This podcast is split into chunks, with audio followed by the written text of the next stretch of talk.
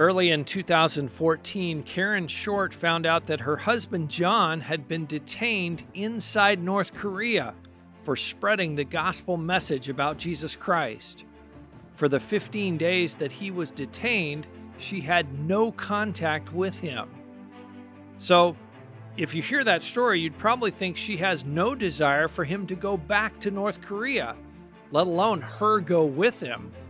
But Karen thinks more about God's will than about her own safety. I would love to go. I would go with him because I believe that what he's doing is what God wants him to do. And if the Lord wants me to, to go with him and be part of it, I would go to see the situation there. Jesus never promised his followers an easy path. In fact, he told his disciples that the world would hate them. He sent them out as sheep among wolves. Jesus' words came true in the life of the apostles, and they're still coming true today in the lives of his followers around the world.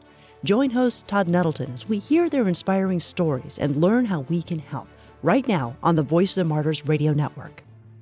For the last two weeks, we've heard the story of John Short. He was detained inside North Korea after leaving gospel tracts there in the hope of winning North Koreans to Christ. John was eventually released by the North Koreans and was able to share his story here on Voice of the Martyrs radio. Today we'll hear from John's wife, Karen.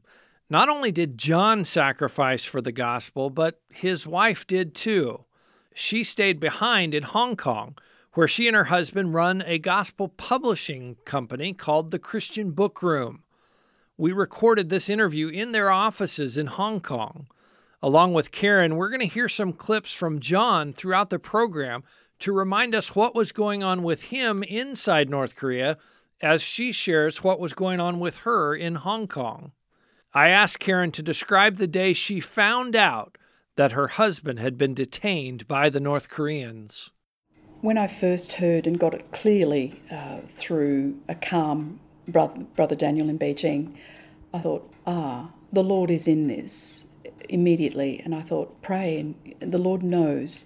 But then to know how to deal with all that was coming at me from every angle, I had wise counsel, Merv Knight, tremendously solid, calm rock, Merv, and he was a real help to me. Our eldest son was very calm with it all and don't do personal interviews.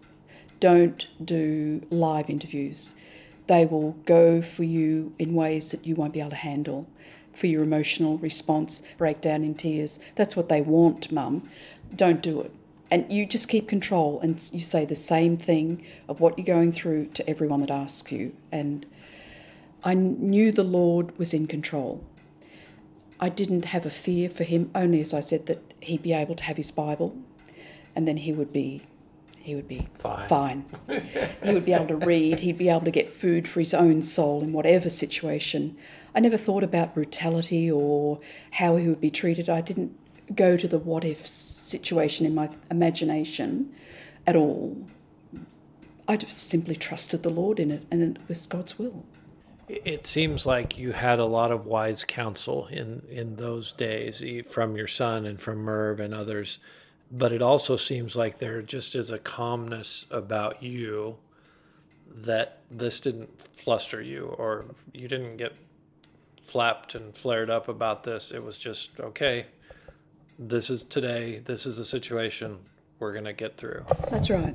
And it was a, it was day by day and you really you focused on really the the most important matters of each day and it was answering every email I tried to answer every day it's a lot of work with and I but I appreciated it because it was food for me I would get spiritual emails with a scripture that I would stop and I would read it and not hurry through things. I carefully looked at everything, every letter that came, all the contacts that I could physically manage uh, in those early days. And then when it waned, then it was really working not as usual because it wasn't the same, but having to make decisions and do things that I normally wouldn't have to do because John was not here and being very prayerful. and stepping back and say, let me pray about that first. And people respected that. Was there a low point that that you kind of felt, oh, I'm not sure I can keep going? No. None at all. No. That's amazing. No. God is faithful. Yeah, absolutely. And to God be the glory in this. It's not in me, it's what God works in you, His Holy Spirit, hopefully. And I always believe that when the Lord uses you and the, the fruits of the Spirit work out, I don't think you're aware of it.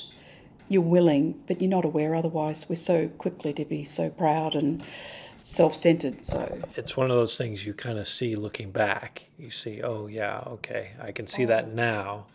Yes. at the time you, like you say you're just you're trying to do what the lord wants you to do and you go keep going.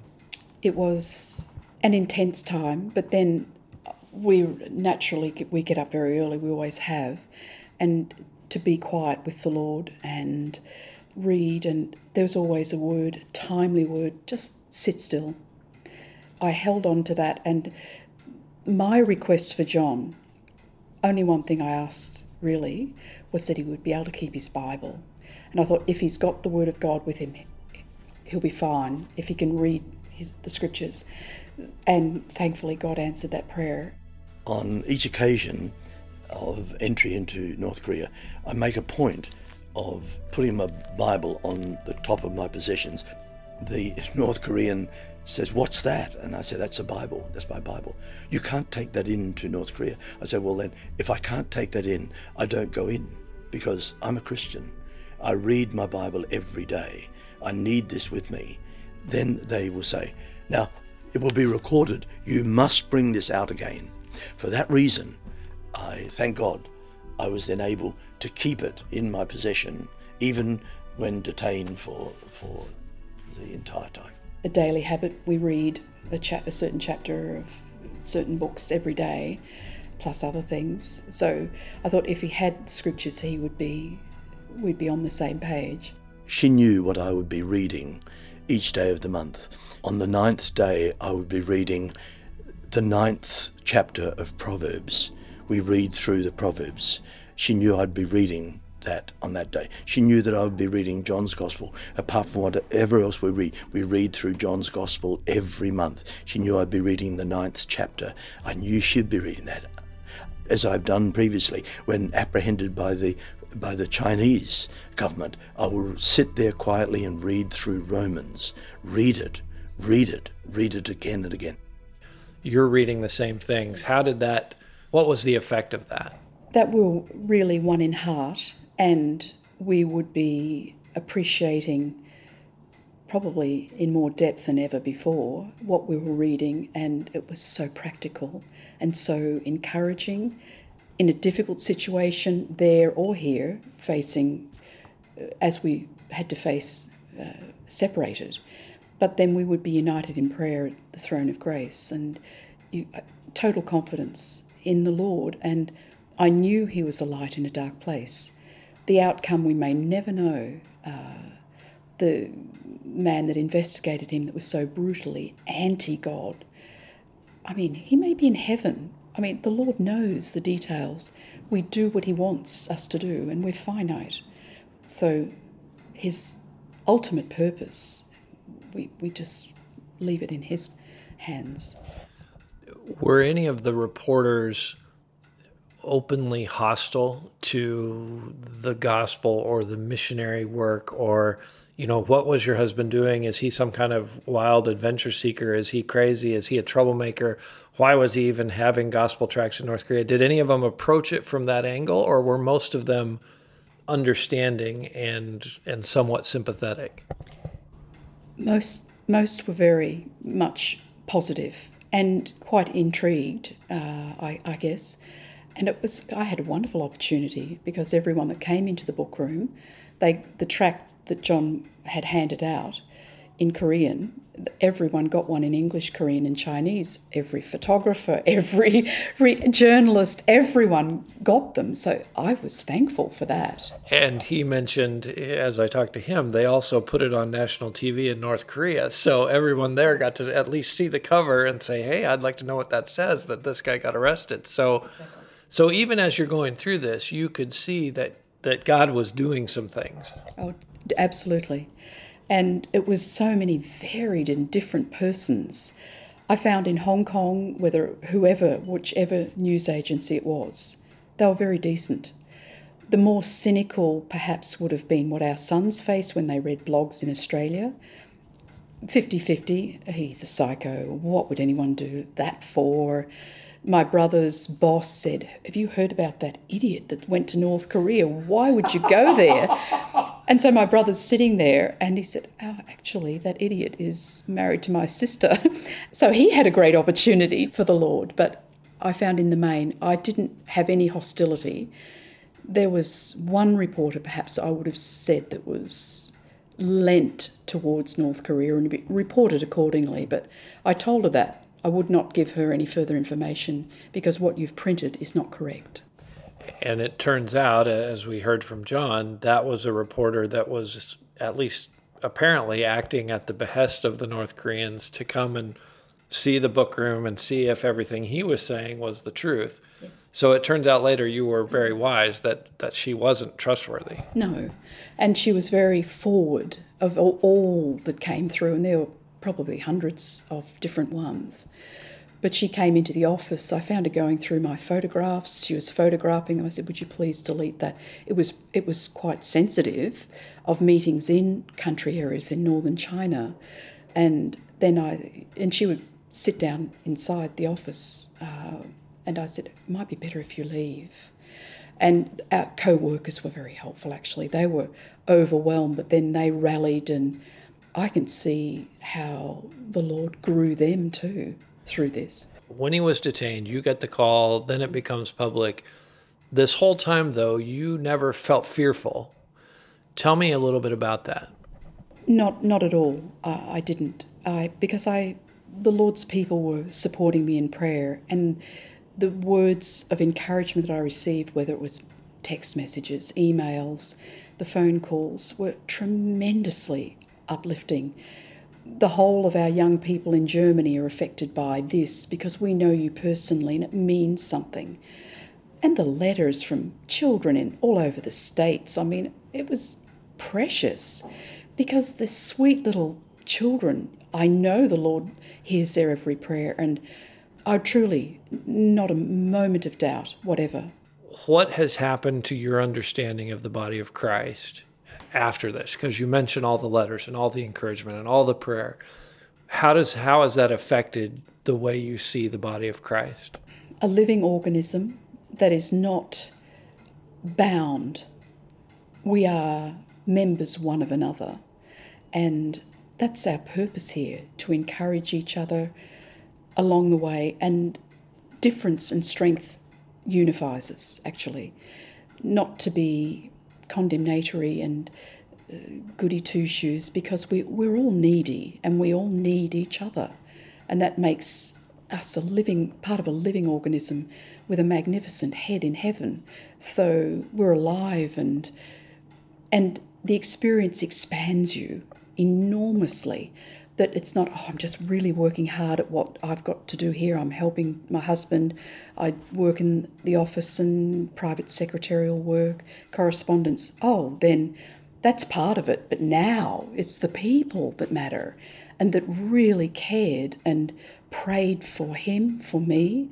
That touched me as much as anything. I know people were watching me, local friends, Christians, believers at every meeting. I'd go and I'd be there, sitting there at every meeting, and they'd come in and, oh, Mr. Short, and they'd be sobbing, and I'd look at them and I think, gosh, am I that cold? But I didn't feel emotionally upset. I never shed a tear. And others around me that I thought were cool and calm and collected were crumbling and sobbing and in prayer in special prayer meetings that were held weekly till he was released. And I know we did a phone interview during that period of time, and I called and talked to you, and then we made that available to our Voice of the Martyrs readers. Um, and I was struck by that same just just the calm assurance that you had that God is still on the throne. We don't know what's going to happen. We don't really know what's going on. We don't understand all this, but God is still on the throne. And that just came through so clearly. And I sort of understand that because I've, you know, doing this work and because I believe in God. I wonder how the secular reporters responded to that because they don't understand it. They're like, wait a minute, your husband has been captured in North Korea. You're supposed to be a basket case. But you had this just calm sense of assurance. Did any of them comment on that or ask about that or, or just respond in a way that said, wow, this is really amazing? Several did say, well, what are your demands? What do you want from the North Korean government? And I said, nothing. I don't expect anything from any government. We're Australian, we're privileged. I thank God for our Australian privileges, but I didn't expect the government to do anything because it was beyond government. He was in God's hands, not the hands of men. I went to the Australian consulate here in Hong Kong and they interviewed me at length from Canberra in a, about an hour and a half after John had been detained for about 10 days, I think it was. They were very reasonable and asked questions because it was a first. They were totally at a loss. They had to scramble to find American help and uh, Swedish help, the Swedish embassy that actually was a help, but it was beyond all of the uh, officialdom. But I, it was wonderful. I, again, I could give the gospel tracts to every one of these officials, and I knew they weren't for God, but they said, "Well, aren't you upset? Don't you miss him? Don't you love your husband?" I said, "That's a given, but God is first in our lives, and He is there for God's purpose. And I believe that with all my heart, and I certainly knew John did. And different people came to me with it and said, Well, but what about this? And what about that? And what about that's got to be done in the book room? And uh, what if he doesn't come back? I said, Please don't talk like that. I don't think like that. We're in today, and we're, we're praying for the men that are guarding him, whatever his situation is for now, for today, and we're very thankful. And that is just such an earth-shattering thing to to most people who would say, you know, you should be upset. What mm-hmm. what's wrong? How did you find out that event that he was going to be released, or, or what happened that let you know my husband's coming home? I got a phone call. I was reading, uh, it was about seven in the morning, and a reporter, I think he was CNN reporter, rang me. Have you heard the news? I said, What news? That your husband's uh, leave been released. I said, No, I haven't. And he was the head of the Australian consulate, who Canberra rang me probably two hours later and said, We've it's a possibility because they couldn't they didn't know for sure. But North Korea had actually let the news out to South Korea, and then it would go on journalist media wide. When were you able to actually speak to John and hear his side of the story? It was probably the flight was 9 a.m. from Pyongyang, landed in Beijing at 10. I think it was probably about nearly midday, and he, I received a phone call. And all the journalists said, as soon as he rings, we want to be there and take your photograph. I said, no. I said, the door's there. No, n- not at all. And so then he rang and he was eh, really emotional and with what he'd seen on his arrival, because again, from his perspective, he had no idea of the media floodgate that was there waiting for him. So, first shock was that when the plane landed, there at the exit of the plane was a representative of the Australian government. He said, I think you need to prepare yourself. I said, What for? He said, There are a, a bevy of photographers, CNN and BBC are all here. I said, Really? I was not ready for this. As I told my family later, I was very vulnerable. I had not shed a tear at this point, but then suddenly when the door opened and this this cavalcade of photographers and people shouting and will you make a statement, Mr. Short? It was just too much for me. It was uh, an emotional uh, overcoming. They wanted me to say, "What do you feel? What are your emotions?" And I said, "Very thankful. Thank God, thank God, thank God," is all I would say, which is what I really felt. Another thing we both often do is we fast. So I didn't eat for 15 days, and I think that gave me the clear focus as well. And John hadn't, he'd declined from eating for for he told them he wasn't hungry. Yeah, that's it that's it. He didn't want to offend anybody but and that helped. So he said i think it's good if you come up and meet me up here. The next day i i think we got straight away got flights straight up with two local sisters. He said come with these two very special uh, close sisters. How did god minister to you during this during the time he was held uh, I mean, you've mentioned your devotional times. You've mentioned the fact that you and him were reading the same passages of Scripture. Um, but how how did you experience God in maybe a new way or a different way than you would on a normal day? Focus and priority.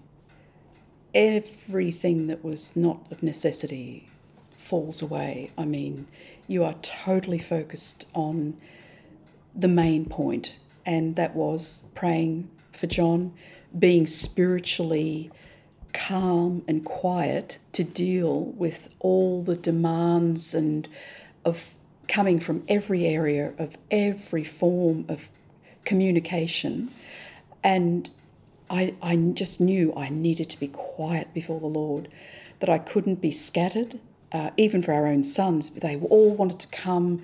I said, No, you can't do anything where you are, pray and be quiet for dad. And he's in the Lord's hands. You all know that.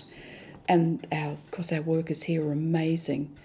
They came and said, anything you need, they came with funds and anything. So you, you don't have to be concerned about anything.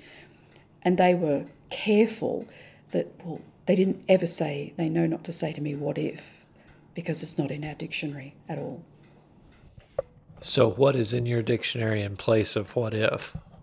It's not ever been a part of it, but I say the Lord's will. And the verse, when we were married, it was not my will, but thine be done. And it's the best. It's absolutely the best to trust God with all your heart, to do what He wants you to do. It's not a mystery. Where you are today is where God wants you to be, unless He puts it in your heart to go out, to go on, to go over. The Lord knows, but if you're willing to be willing, you will know what to do because His will is perfect. Is there anything about your experience with John being detained in North Korea where you look back and say, I wish I would have done this a little bit differently? I would go with him. okay, why? Because I believe that what he's doing is what God wants him to do. And if the Lord wants me to, to go with him and be part of it, I would go. But mostly I support him from here because there's the responsibilities of the ministry, the literature ministry here. But I would love to go to see uh, in real time the situation there. But should it be the Lord's will, I, ha- I don't have any problem with that bar very few people, one or two, you're not going back there again, are you, John? Well, I'm praying about it. You're not serious? Yeah, I am. yes, we talked about that too, and I was I was not one of the one or two who just said, "Oh yeah, okay." It's like, why would you do that? But you, you've given him to the Lord a long time ago, and so it's a natural part of your life and your ministry to say, absolutely go. Yes, it is. Was that sort of part of the deal when you got married? I mean, he was already involved in ministry, he was already doing that. So you understood that from day one. Uh, this is a guy who's going to do ministry, and I need to, I want to be a part of that. That's right. And he said before we're married, as I said to you, the Lord is first it was a, a learning curve, but I could see the kind of man that he, he is generous, open, and I had to learn that. And when I saw, oh, Lord, I don't ever want to hinder this. I need an enlarged heart to be all that I can to help him. in whatever he does, that I always only want to ever be a help, not a hindrance. So, what would your advice be to those who are thinking about getting married, uh, perhaps even to a, a, minister or a missionary or someone that God has called, uh, because you you came into that situation? Would you would there be some advice that you would pass on to them? When my when I left Australia and my father it was totally, I believe, spiritual in the advice he gave me. He said, Stay near the Lord, read the Word of God for your life, and you'll overcome in whatever situation you're in. That you're willing to be willing, I believe, and you've got to have an anchor and a foundation. That it's God first. It's not your infatuation with each other or love. Love is wonderful, but I believe respecting each other is absolutely vital. That you esteem each other. You want the best for each other, and whatever, whatever it takes, that you're willing to do whatever it takes. And it's not about you. A wife is to help, from my perspective. And I'm totally free in that and totally in, in the enjoyment of that. John knows what he's doing. I just do what I can to help and follow. To me, this it takes all the, the strain out of anything.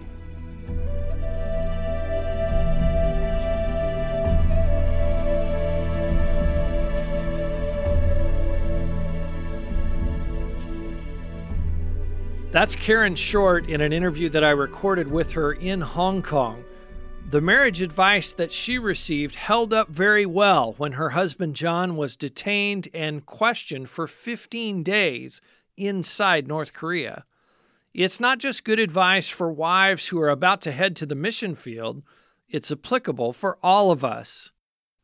The stories that we share here on Voice of the Martyrs Radio have practical implications for all of our lives. When you hear about the challenges that John and Karen Short faced in their marriage when he was detained in North Korea, it helps all of us gain perspective on the challenges we may be facing in our own homes. When you hear about someone like John Short willing to go to prison to share his faith in North Korea, it challenges us to share our faith wherever we live. You know, you can hear more stories like this every week here on Voice of the Martyrs Radio.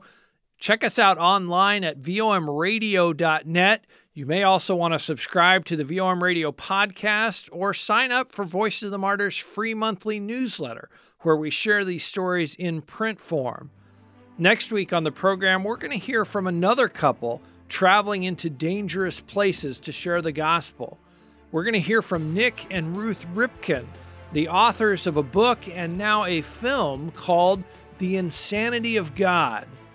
Please come back and join us next week here on the Voice of the Martyrs Radio Network.